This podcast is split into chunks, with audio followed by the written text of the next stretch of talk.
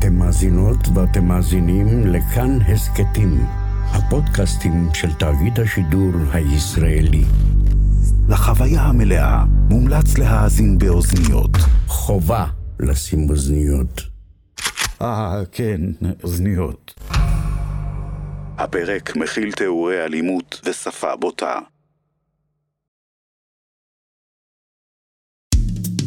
בית העיר מציג הכוורת סדרת אודיו בחמישה פרקים על כרם התימנים. היידה.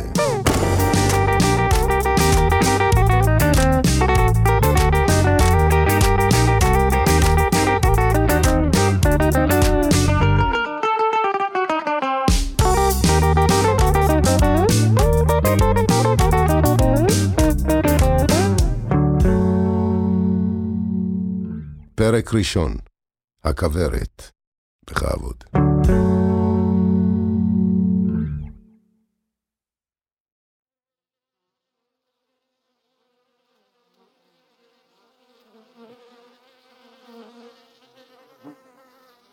בטבע הכל בנוי טיפ-טופ.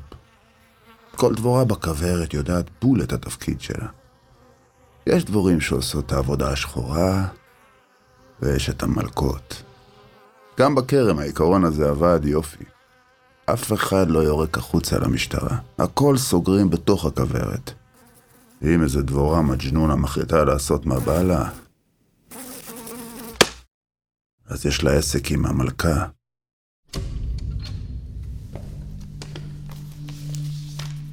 כשנכנסתי לפקד על בילוש תל אביב, ידעתי שאני את הכוורת הזאת של כרם התימנים מפרק. רס בן אם. אבל כולם יודעים שבשביל להיכנס לתוך הכוורת, צריך קודם שאיזה דבורה תצא ותוביל אותך פנימה.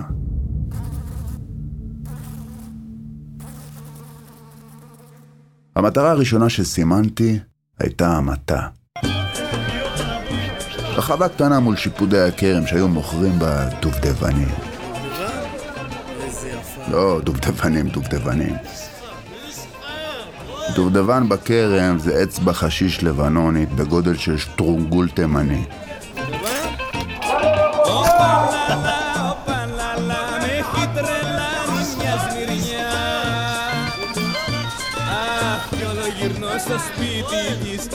המטע היה גן עדן של הכרם. למה איך שסיימת לרפד את הכרס בשיפודים, אתה עובר את הכביש, וישר מציעים לך גם איזה דובדבן. שים פה מיד, נשים על הבוקר, קח את העיניים קצת עם השטרות. את ההרצלים אתה נותן לרמי.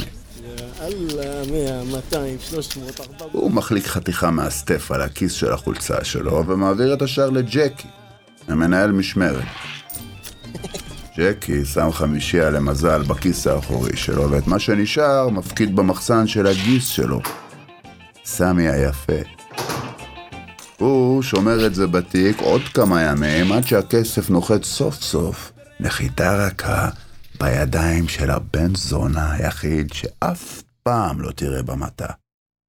הרבי. כי שבה יפול צדיק וגם זה עמרם המג'נון, הרב הצדיק של הכרם.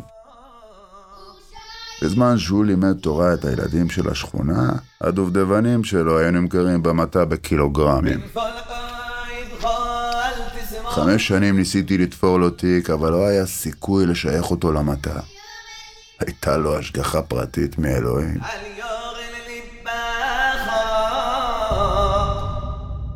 אבל באותו יום המזל זרק לי פיתיון בשביל לדוג את עמרם המג'נון. פיתיון בצורת פלמידה. ג'קי, קלוט, מי זה? מה הוא עושה במטע? ג'קי היה מריח פולש מקילומטר. אף של גשש בדואי. אתה מריח מה יש לו בשקית? דובדבנים. היא, המניה, מה אתה חושב, הוא בא למכור פה? תשאיר לי אותו. תגיד לי, אתה יודע איפה שאתה נמצא? תעוף מפה ילד. בגיל 39 יוסי פלמידה יצא לפנסיה מדייג. וכמו כל פנסיונר טוב, הוא חיפש לעצמו איזה תחביב קטן בשביל להשאיר את המוח פעיל. וגם את הכיס. אבל דובדבנים זה ספורט של יבשה, וביבשה אין פלמידות. וואלכ, יא גיבור, אתה נכנסת לשדה מוקשים. ואם אתה מבקש, אולי אני דורך עליך. פלמידה 100 קילו מסה, כולו קעקועים של פלמידות. ואת השם הזה הוא לא קיבל סתם. מסריח כמו דג. תקשיב, יא מניאק, תעוף עם הסחורה שלך, למה זה שטח של עמרם בטאבו. אז תשנה את הטאבו, למה מעכשיו זה שטח של פלמידה. וואלכ, אתה מספר לא נורמלי אתה. תגיד, הדג הזה על היד שלך, יודע גם לשחות? אתה רוצה לראות איך הפלמידה שוחה? בוא תראה. הוא העמיס את ג'קי על הגב כמו שק דגים מתים, עד למעלה לבסטה של אמנון הפוזל מהחמוצים. אמנון! תביא פלמידה איך הטרי, הילד רוצה לראות איך הדג שוחה. בוא הנה! מה אתה רוקד? תקשיב טוב, יא בן אלף זונה. הוריד לו את המכנסיים, מה שיפה בפלמידה, וככה, באמצע השוק, מול כולם, שהוא גם יודע לשחות נגד הזרם. דחף לו את הפלמידה לתחת.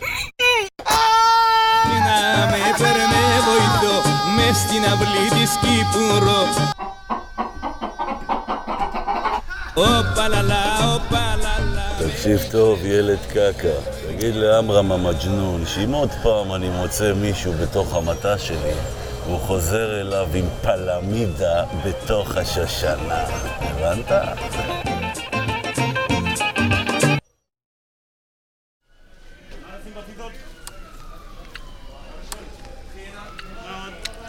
זה כל מה שהייתי צריך. דבורה אחת מורג'ת שתעשה בלאגן ותפר את הסדר. פלמידה היה יופי של פיתיון בשביל ללכוד את עמרם המג'נון. למה ידעתי שהוא יבוא עם קומבו ולקחת בחזרה את המטע. אירוע דקירה מול מסעדת שיפודי הכרם, רחוב הכובשים 46. עמק, אבל למה באמצע הפינטה? מגיע. סחסק.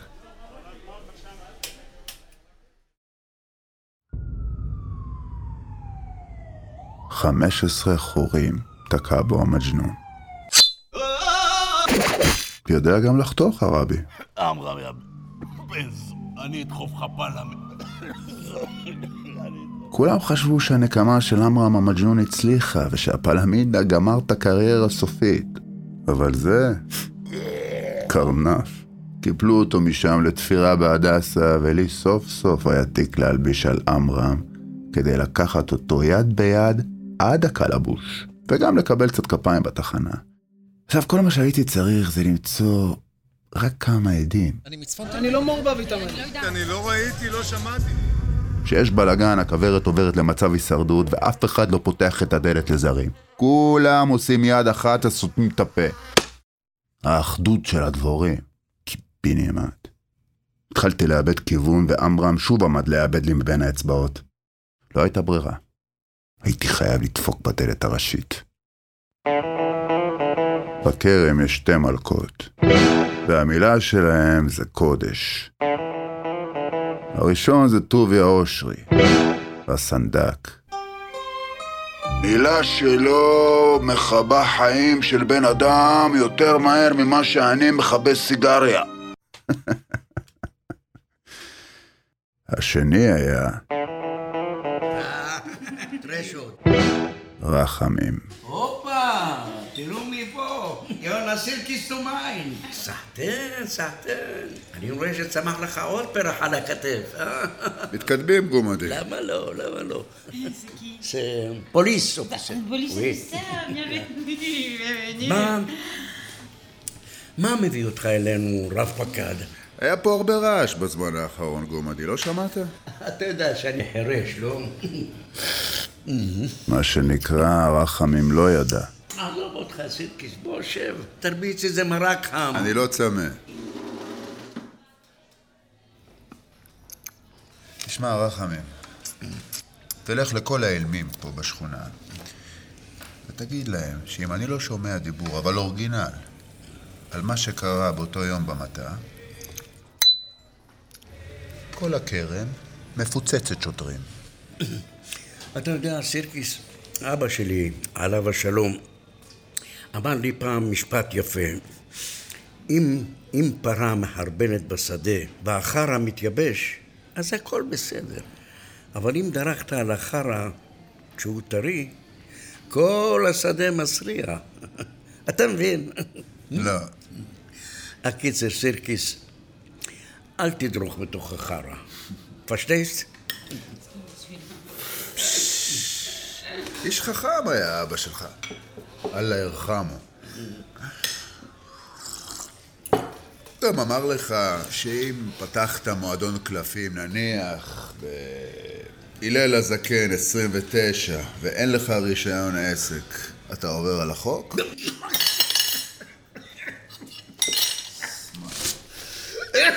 קח, תנגב, נשפך לך קצת.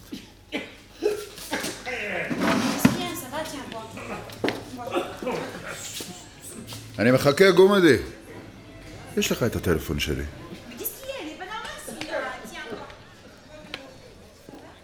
כמו שאומרים, בינגו. בכרם על הכל אפשר לסלוח. עד העסקים. כי מי שמסכן את העסקים, יש לו חשבון עם המלכה באופן אישי.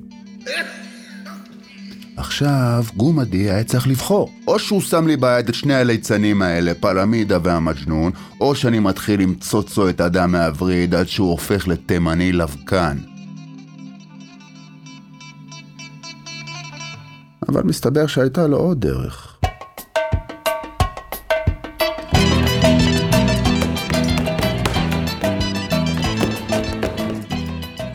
כבר באותו לילה מצאו את יוסי פלמידה חנוק למוות במיטה שלו בהדסה, ואת המג'נון מצאו באיזה חדר מדרגות עם חור בגודל של כדור פינג פונג במצח. הלילה, לילה, לילה, שמחה גדולה, לילה, הלילה, אחר כך מצאו גם את רמי, את ג'קי, ואת סמי היפה.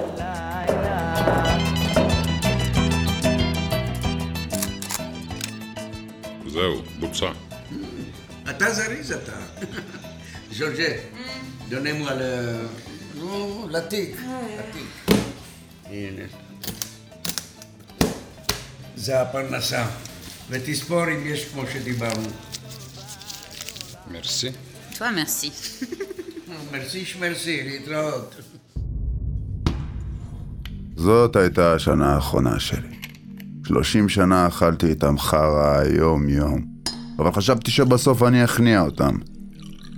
היום אני מבין שפשוט אין מה לעשות. פולניה, מעכשיו אתה אחראי על המטע. 60 אחוז תיקח בשבילך. במאבק הבלתי נגמר הזה בין שוטר לפושע, הם תמיד ינצחו. יש להם יתרון. הם תמיד יכולים להשתמש בפשע.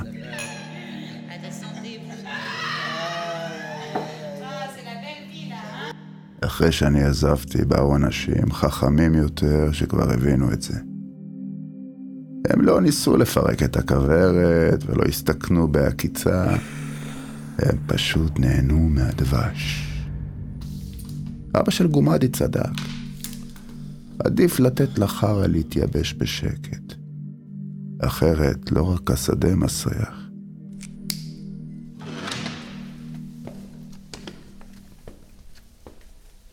גם הנעליים שלך.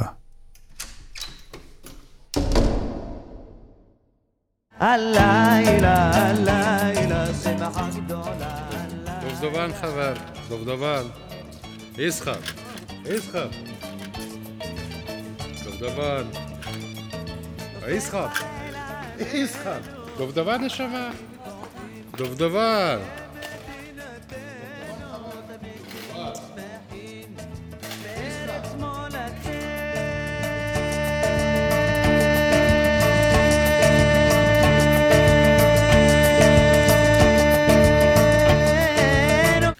Amém.